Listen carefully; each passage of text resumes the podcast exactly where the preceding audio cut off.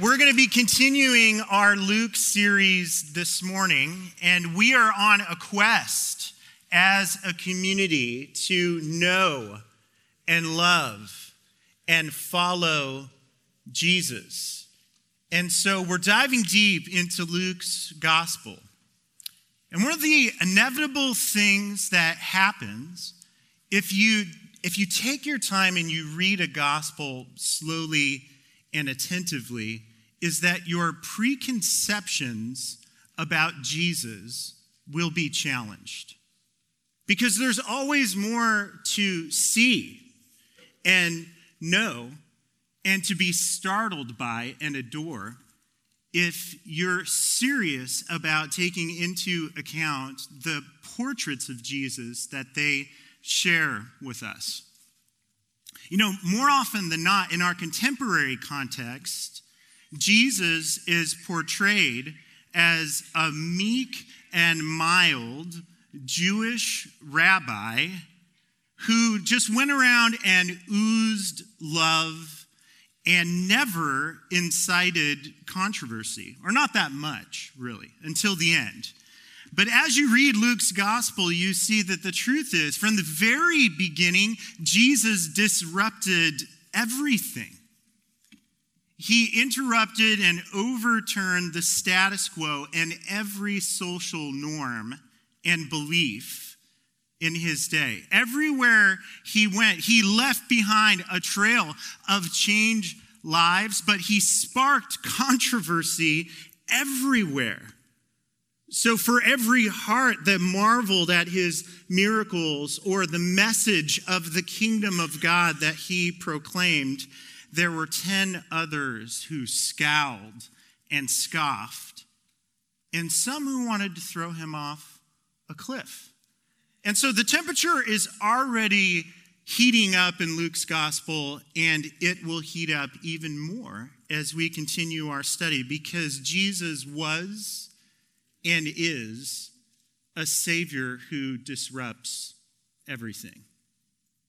Listen, if you decide to follow Jesus, expect transformation, but also expect disruption. Yes, and amen. There will be peace and newfound freedom and joy and purpose in your life, but also expect to be challenged and stretched and, dare I say, disrupted. Because real change always involves an element of disruption. Now, some disruptions are welcome, like the snow this morning. As you looked outside, it was pleasant, it's amazing, it looks beautiful. But many times, when God wants to change our lives, the changes that He introduces are painful and unsettling. And we don't like those kinds of disruptions. Case in point, by a show of hands, how many of you have seen Marie Kondo's show, Tidying Up, or read her book? Okay, so, so many of you have, have been brainwashed or you've binge watched Marie Kondo's show on Netflix. For those of you that haven't seen her show, she's actually become so much of a meteoric success in our culture that her name is now a verb. So if you want to organize your closet, you Kondo your, your closet. For those of you that have no idea what I'm talking about, let me break it down for you. This is how the episode on Netflix will always go. First off, you have a couple or you have a family that realizes that they're powerless to tidy up their lives on their own. They're, they're absolutely powerless. They, they cannot organize their garage, their silverware drawer, and they reach out. They need a savior. They need a savior. They need a deliverer, and they invite Marie Kondo into their lives, into their home. And she shows up, and, and she just oozes peace and oneness and tranquility. And she's so kind. She's so kind. And she teaches people to, to basically go into their closet and to just pull out everything and to put it into a big mound on their bed. And then, article by article, you're supposed to hold the article and ask a central question to the Kondo method of organization. You ask the question Does this spark joy for me? Does this spark joy? Does this turtleneck sweater spark joy? And if the answer is no, then you, you thank the article for serving you and you pass it on. This is the Kondo method. And as she goes into people's homes, they're excited about, about this, this newfound change. But then the disruption begins to, to happen. And there, the marital conflict ensues. My wife and I, we made it two episodes in before we had a fight. two. Two. But it went, it went to our no fly zone, which is the garage. The garage is the source of all marital conflict in the Kaufman family because I, I, I own a lot of fishing poles, I own a lot of stuff and and it, it's really like a Cabela's man cave. It, it, truly is. And my wife, we have different definitions around what sparks joy. I'm raising two boys, camouflage, fishing poles, and things like that. And my wife, she's very sentimental. And she wants to keep everything that our children create and things like that. And so it produces conflict. It disrupts us when we try to organize together because we have different definitions about what sparks joy. And so it doesn't spark joy for me, and we wrote off her show. And so because we couldn't we couldn't handle it. We couldn't handle it. Now think about this, it's a silly illustration. But if a woman who comes into your life that wants to reorganize your silverware drawer and your sock drawer, if that could lead to dis- disruption and conflict, how about a Savior who comes into your life not to tidy up a few things, but transform everything? Expect transformation if you follow Jesus, but expect some disruption as well and welcome it because our Savior disrupts us to change us. So if you're with me still, open to Luke 5. We're going to be continuing our series in Luke with Christ's call to a tax collector named Levi this morning. We're going to jump back in in chapter 5 of Luke at verse 27. After this, he went out and saw a tax collector named Levi sitting at the tax booth and he said to him, Follow me. And leaving everything, he rose and followed him. And Levi made him a great feast in his house, and there was a large company of tax collectors and others reclining at the table with them. And the Pharisees and their scribes, scribes grumbled at his disciples, saying, why do you eat and drink with tax collectors and sinners?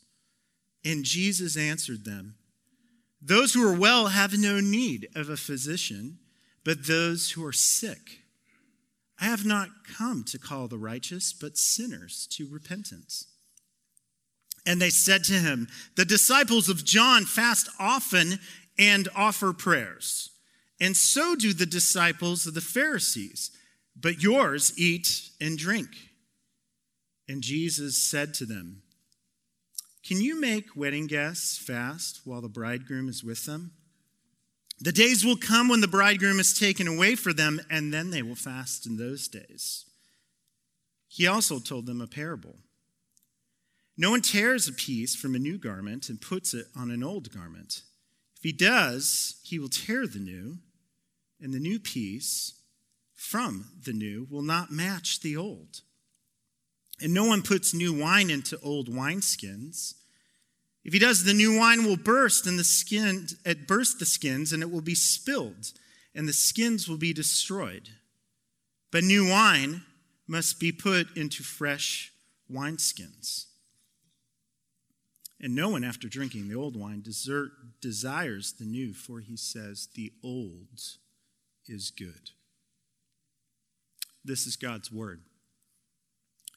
Today, as we look at this passage together, we're going to consider the way that Christ Jesus has come to transform our lives and make us new.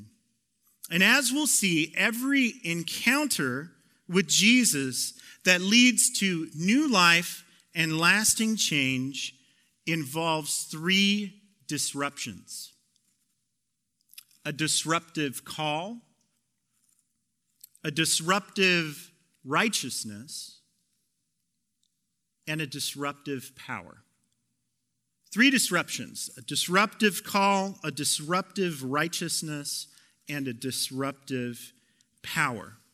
First things first, in this passage, what we see is the new life that Jesus brings always starts with a disruptive call. And this call in our text went to a tax collector named Levi. We read about him in verse 27. It says, After this, Jesus went out and saw a tax collector named Levi sitting at the tax booth, and he said to him, Follow me. Now, from Mark's gospel, we know that Levi lived and worked in Capernaum, a seaside town on the Sea of Galilee, the same town that had become the ministry headquarters and home to Jesus and his disciples. So he had likely heard about Jesus' teachings and miracles well before they met face to face that day at the tax booth. However, of all the things Christ did and said in Capernaum up until this point, none incited more controversy and more disruption in the town than his visit to Levi's tax booth. You see, Levi was undoubtedly the most hated man in all of Capernaum.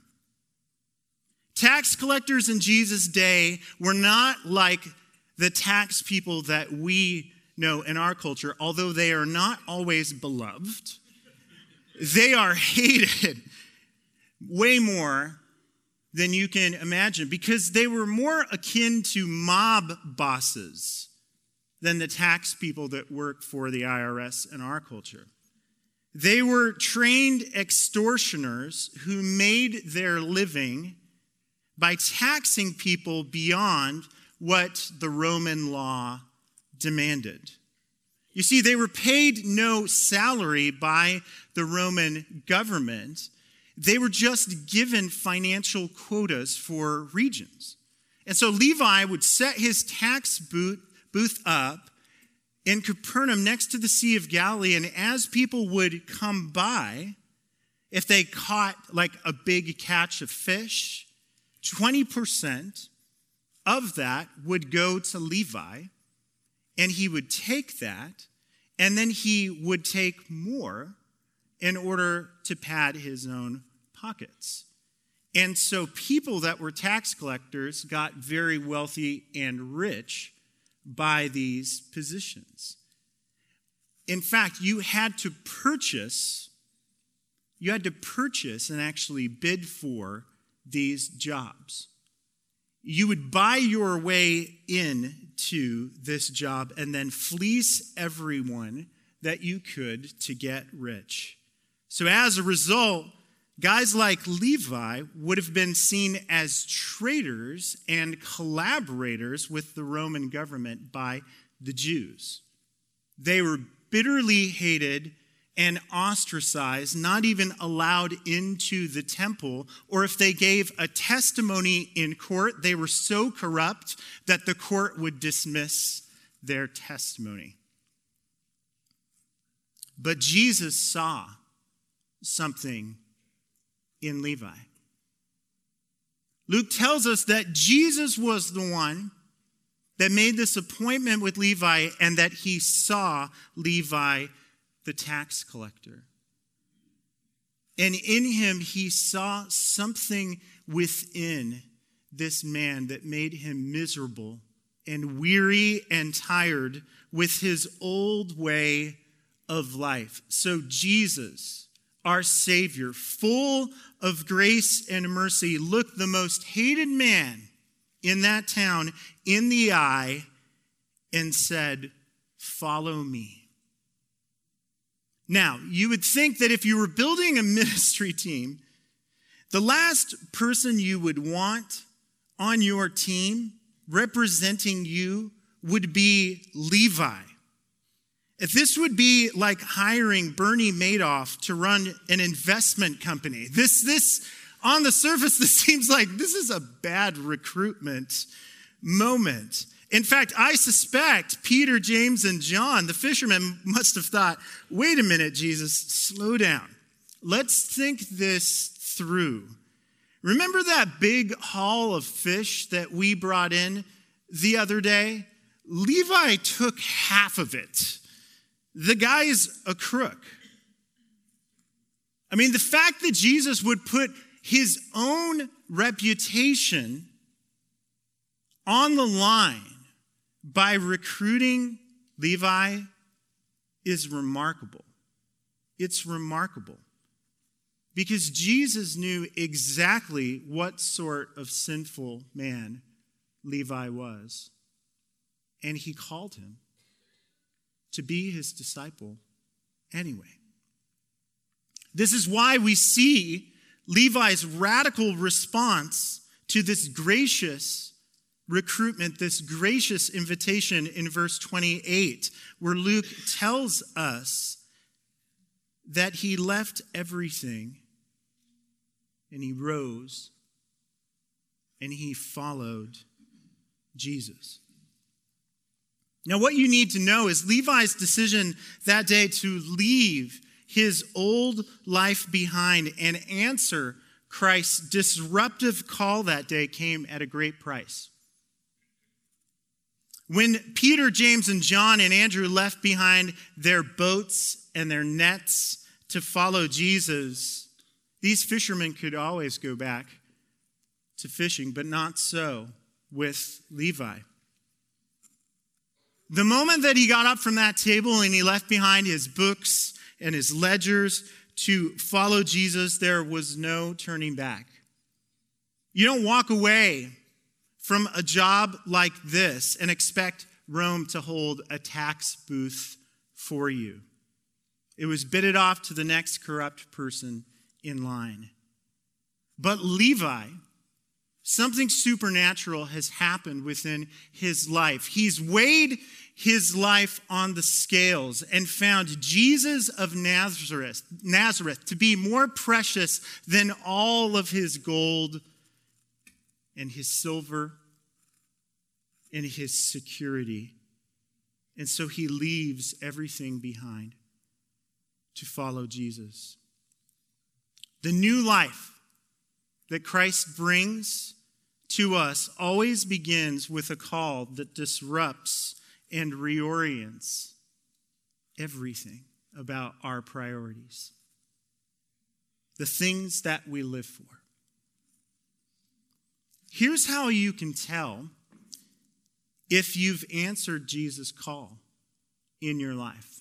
This is how you can tell. You find a growing sense in your life that Jesus has to come first and everything else must take a back seat. He has to be first in everything. Every other priority must take a second place to Jesus and following him. You see, I think so often in our culture, culture, we secretly want a Christianity that doesn't disrupt our priorities. The things that we live for, whether they be good priorities like family or our jobs, our wealth, our reputation in the community, or our leisure, or rotten priorities like Levi lived for before he encountered Jesus. You see, before meeting Christ that day at his tax booth, Levi was a man who just lived for wealth, status, and his own purpose and pleasure. But meeting Jesus that day changed everything. Oh, sure, on the outside, outwardly, Levi looked like the same crusty guy. But inwardly, he was no longer the same man who sat at the tax booth extorting people all those years. he was a new man with a new heart. Paul tells us in 2 Corinthians chapter 5 verse 17, therefore if anyone is in Christ, he is a new creation. The old has passed away. Behold, the new has come. So, what we have here in Luke 5 is we have a new Levi who will go on to be Matthew the evangelist. The guy who used to extort people is going to be, in Luke's gospel, one of the first mass evangelists in Luke. Can I show you? This is so amazing. Levi, he leaves behind everything. And you know what the next thing that he does is? And he's going to do this for the rest of his days. He invites all of his sinful friends over to his house. He cooks a big meal and he introduces them to Jesus. Isn't that amazing? The most hated guy in Capernaum, this extortionist, becomes Matthew the evangelist who wrote our first gospel account. Can somebody say amen? That is the transforming power of Jesus. If you say yes to his disruptive call, you have no idea the things that Jesus will do through your life. To share his power, his goodness, and his grace with others. Let's take a look at Levi's response as he leaves behind his tax booth. He wastes no time at all. Unlike us, many times we wait years and years to learn everything about Christianity before we even think of evangelizing. He gets straight to it, invites all of his sinful, crusty friends over to meet Jesus. That's what happens next in this story. It's in verses 29 and 30. Let's read this again. Levi made him a great feast in his house. There was a large company of tax collectors and others reclining at table with them. And the Pharisees and their scribes grumbled at his disciples, saying, Why do you eat and drink with tax collectors and sinners? And here's where things get interesting. The camera's going to zoom out from Levi's tax booth into this party to teach us something about the disruptive righteousness of Jesus. I've got to tell you something. This scene here in Luke 5 is one of those scenes where if I could be anywhere just to take in an account, this one takes the cake for me. I wish I was there. Don't you wish you were a fly on the wall at this party? I mean, can you picture with me the colorful mix of people and the awkward moments that must have ensued at this party that Levi threw at his house? That, that day. The gospel writer Luke, he tells us that all the tax collectors and notorious sinners of the city were there. Last week, as Pastor Guy was telling us about the gypsy joker biker gang, I thought to myself, you know what? That's probably the kind of crowd that Levi ran with. I mean, these were not nice people. They were the mob bosses. They were the extortioners. And so, so actually, Luke tells us that a large company of tax collectors were gathered together, and the religious leaders are irate and they say, Why does he eat and drink with tax collectors and sinners? Well, Luke tells us Levi made a great feast for them all, perhaps with some of the fish, actually, that he took away from Peter and the disciples. Who knows? That's speculation, but you never know. Then the Pharisees and the scribes, they show up. Although it's doubtful they were on the invite list, you know, to, to the party, these guys show up, you know, to the party, and they take in the scene and they're really, really appalled. I mean, right there in the midst of it all, among the beer bottle, bottle and poker chip crowd, sat Jesus of Nazareth. And they were absolutely indignant. Jesus is not lecturing them, he's sitting among them, eating and drinking with this crowd. And the scribes are simply appalled at this, so they call Jesus' disciples aside. They don't have the courage to, to confront Christ himself, so they call his disciples aside and they say, What in the world is your rabbi doing? Doesn't he know who these people are? How could somebody who claims to be righteous eat and drink with tax collectors and sinners. And notice how Jesus responds to the Pharisees' criticism of his table fellowship with these tax collectors and sinners in this passage. His answer is actually very subversive and brilliant.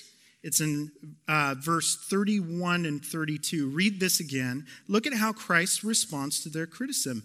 Criticism. He sees that, that the Pharisees are grumbling and agitated, and he addresses their criticism in verse 31. He says, Jesus answered them, Those who are well have no need of a physician, but those who are sick. I have not come to call the righteous, but sinners to repentance. In that marvelous way that Jesus has of putting things, he says something that turns the gaze of the religious leaders back towards themselves. He says, in effect, you're right about these people. They're sick and they're hurting and they're troubled and they've lived unrighteous lives. But where else would a doctor be except among the sick? This is Christ's argument. I've come to heal sick people, not hang out with healthy people. That's my mission. That's why I've been sent. I didn't come for people who think they're righteous and right with God. I only came for sinners that know they're sick and need a Savior. And so, what Jesus is doing is he's turning their preconceptions about their own righteousness and what a righteous relationship with God requires. He's disrupting that, turning it on its head. And he'll do that many, many times, actually, through Luke's gospel. So, take note in Luke's gospel how Jesus' definition of, of righteousness disrupts the presumed definitions and expectations of righteousness by the Pharisees and religious leaders because it's one of the central themes that you'll see through the Sermon on the Mount, through Jesus' conflict with the religious leaders. At the center of Christ's conflict was the fact that Jesus had a different definition of righteousness than they did completely different definition of what a right relationship with God and others look like. Later on in Luke, let me show you one of these places where Jesus is going to drive the same truth home that he's come to actually bring a different kind of righteousness in a parable later on in Luke in chapter 18 involving a Pharisee and a tax collector who were praying. Let's turn to the right in Luke's gospel, fast forward a little bit. We won't get here for probably around four or five years.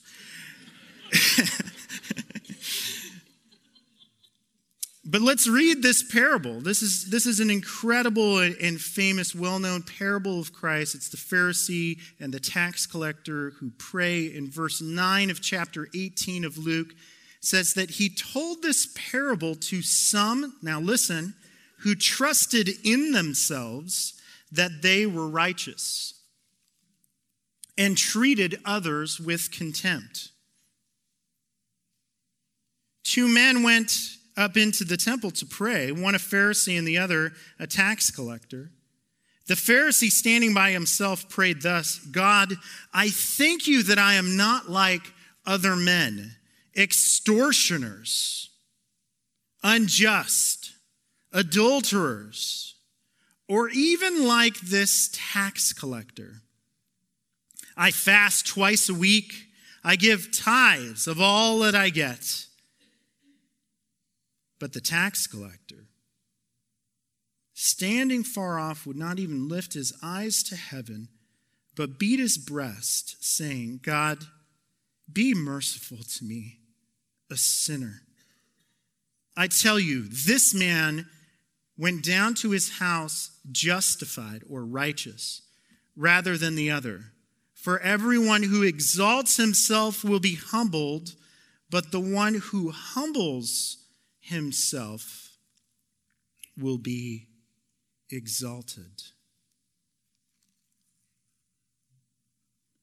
Throughout Luke's gospel, you're going to see Jesus butting heads with the religious leaders because he came with a definition of righteousness that disrupted their sensibilities of what righteous people look like. If you're a visual learner like me, I've put a chart together to contrast the righteousness of the Pharisees and the scribes and the religious leaders in Jesus' day, their preconceptions of what righteousness was, with Jesus' righteousness. And so, you see, what Christ is doing through these two stories we've read, you see that, that the righteousness of the Pharisees, the religious leaders, was a separatistic righteousness. It was salvation by segregation. So the Pharisees saw themselves as the holy remnant of Israel, and so they would segregate from sinful people or sinful interactions to preserve their own holiness and righteousness and piety. But righteousness, according to Jesus, is not separatistic, it's evangelistic.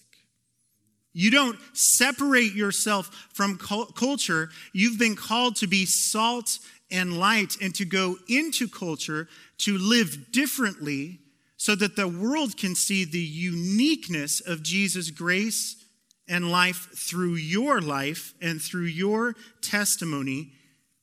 That's the righteousness that Jesus brings. It's evangelistic, not separatistic. Secondly, the righteousness of the Pharisees, it was somber and self reflective. It was somber.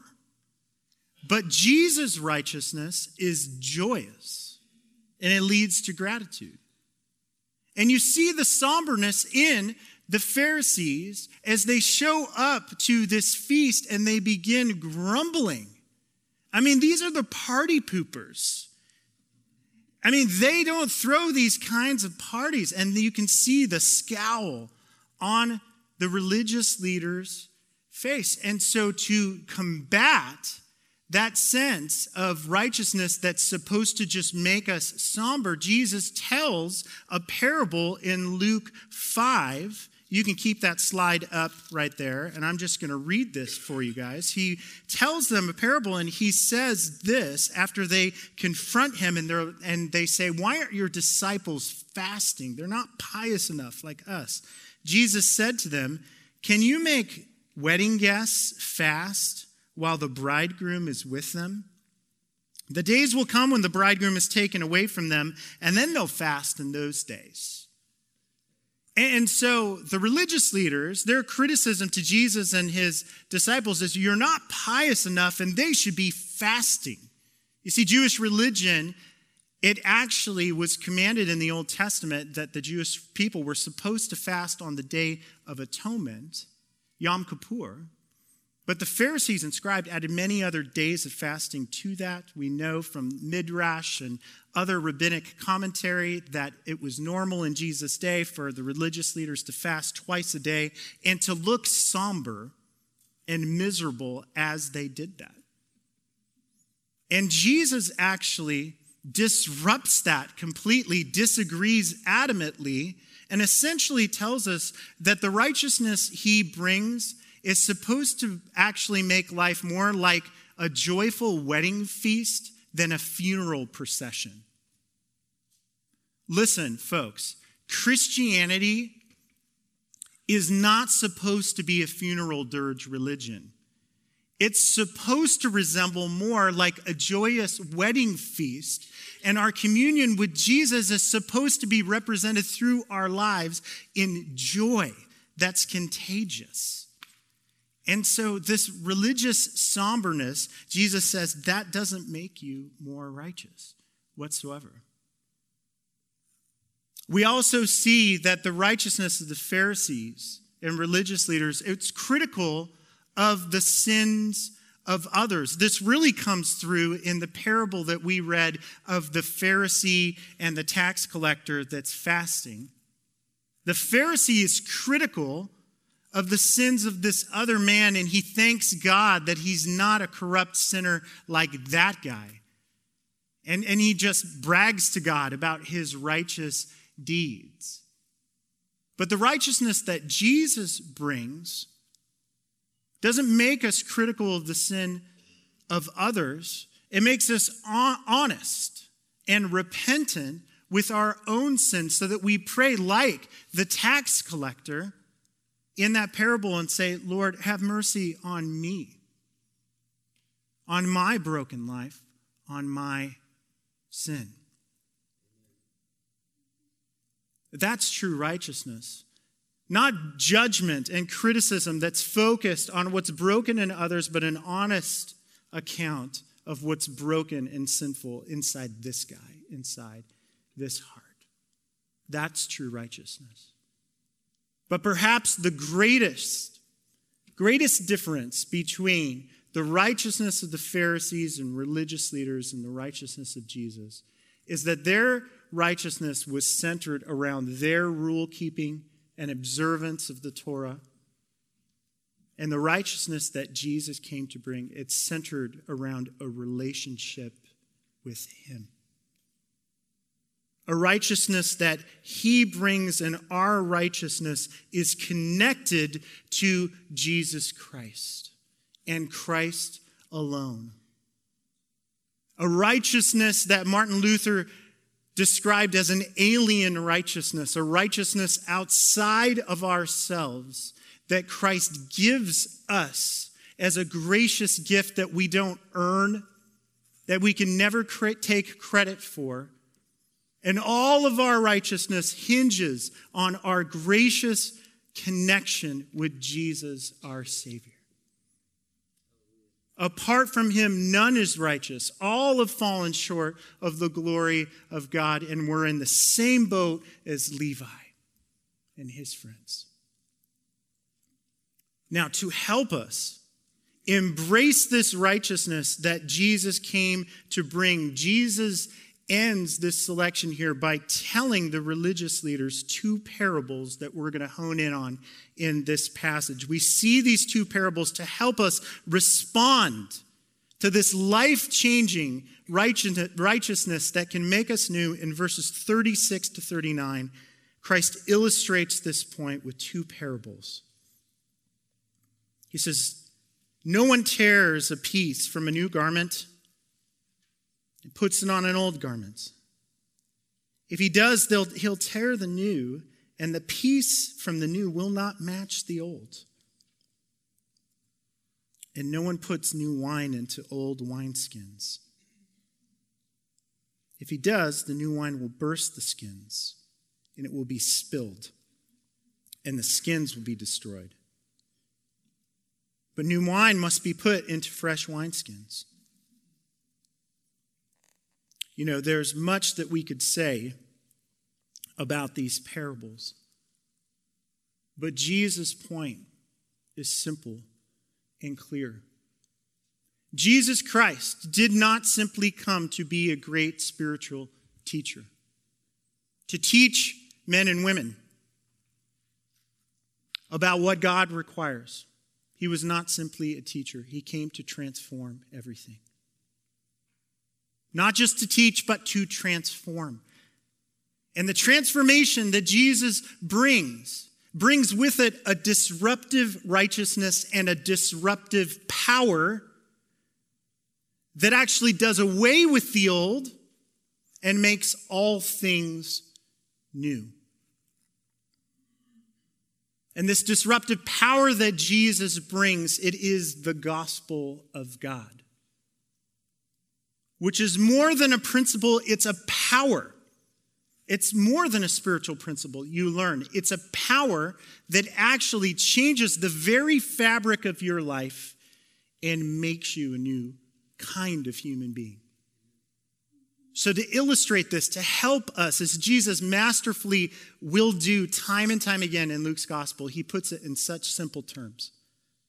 Parable number one, he says, Nobody, if they have an old garment where in those days moths and, and just life would, would create holes in, in garments, Jesus says you don't go and actually patch up an old garment by taking a new one and cut patches out of a new one to repair an old garment.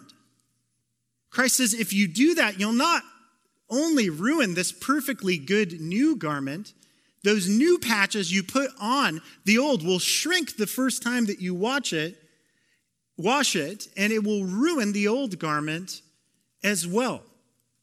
It's Jesus' way of saying he has not come to simply patch up our lives, but to create us into a completely new kind of human being. The very fabric of your life, you'll be like a new garment. He doesn't just want to patch up your problems.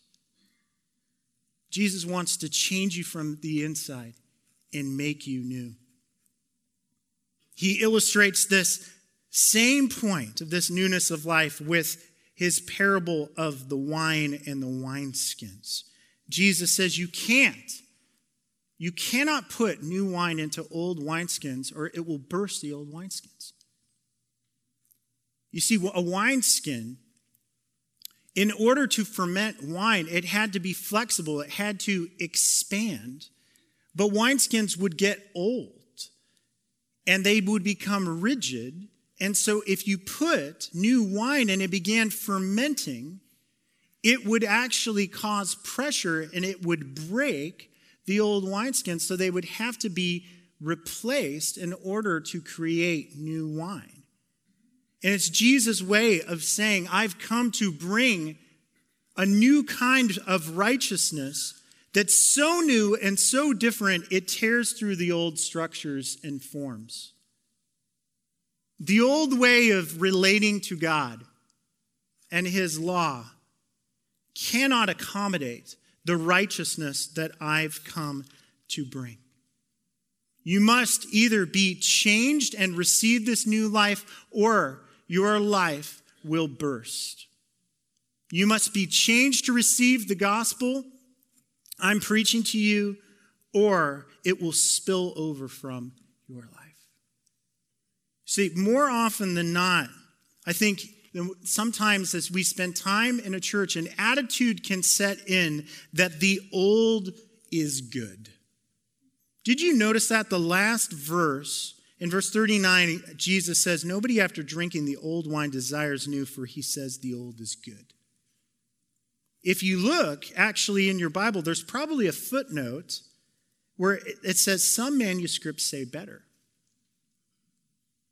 The old is better. Can I tell you something? What Jesus brings is always better.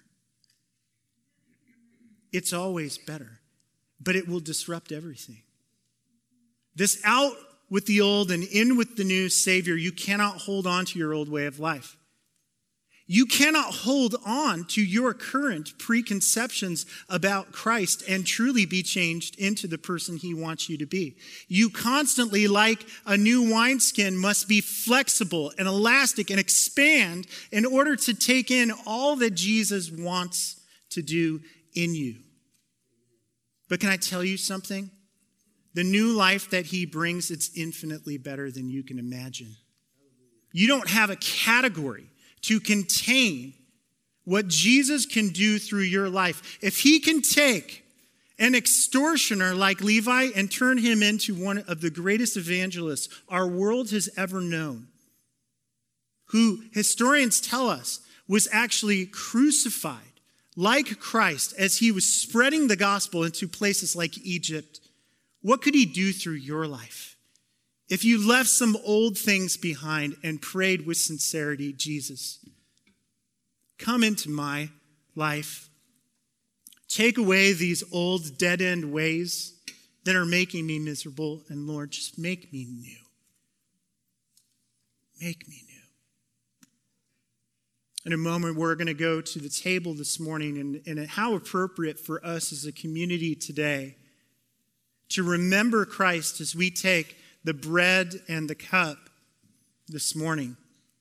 I want to invite you, if you're here today and you've never prayed and invited Jesus Christ to change you, I believe that God led you here today so that your life might be made new.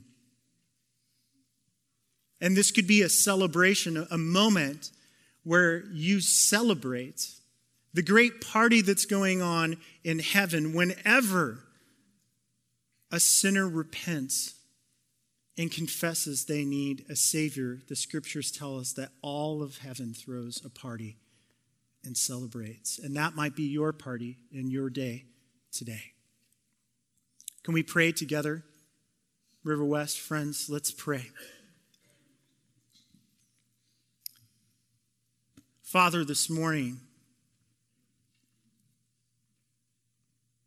as we have seen, Father, your power to take our old lives and to change everything about us. Father, I pray that this morning your Holy Spirit might take the words that were proclaimed and that you might lead us into the new life that you have prepared for us. Lord, we confess together that apart from you and your grace, none of us is right. Lord, we need you to be our great physician, to heal us, to heal the broken things in our lives that we cannot fix, that we cannot make right. So this morning we humbly confessed that we need a Savior to save us and change us. We thank you, Lord, for the way that you're a God who goes after the Levites that you are a friend of sinners. That gives us confidence this morning to call out to you and invite you into our lives to transform everything. So give us the courage and the faith, Lord, to welcome your gracious disruptions in our life. To see them in the light, Lord, that, that we have seen this morning, that you are so committed to change us into people that resemble your son, Jesus. So we welcome your Spirit's, Spirit's work in our time right now. Just pray, Father, that if there are hearts in here that do not know you face to face, that this might be the morning, Lord, where they encounter you as Savior, as Redeemer, and as friend. In Christ's name we pray. Amen.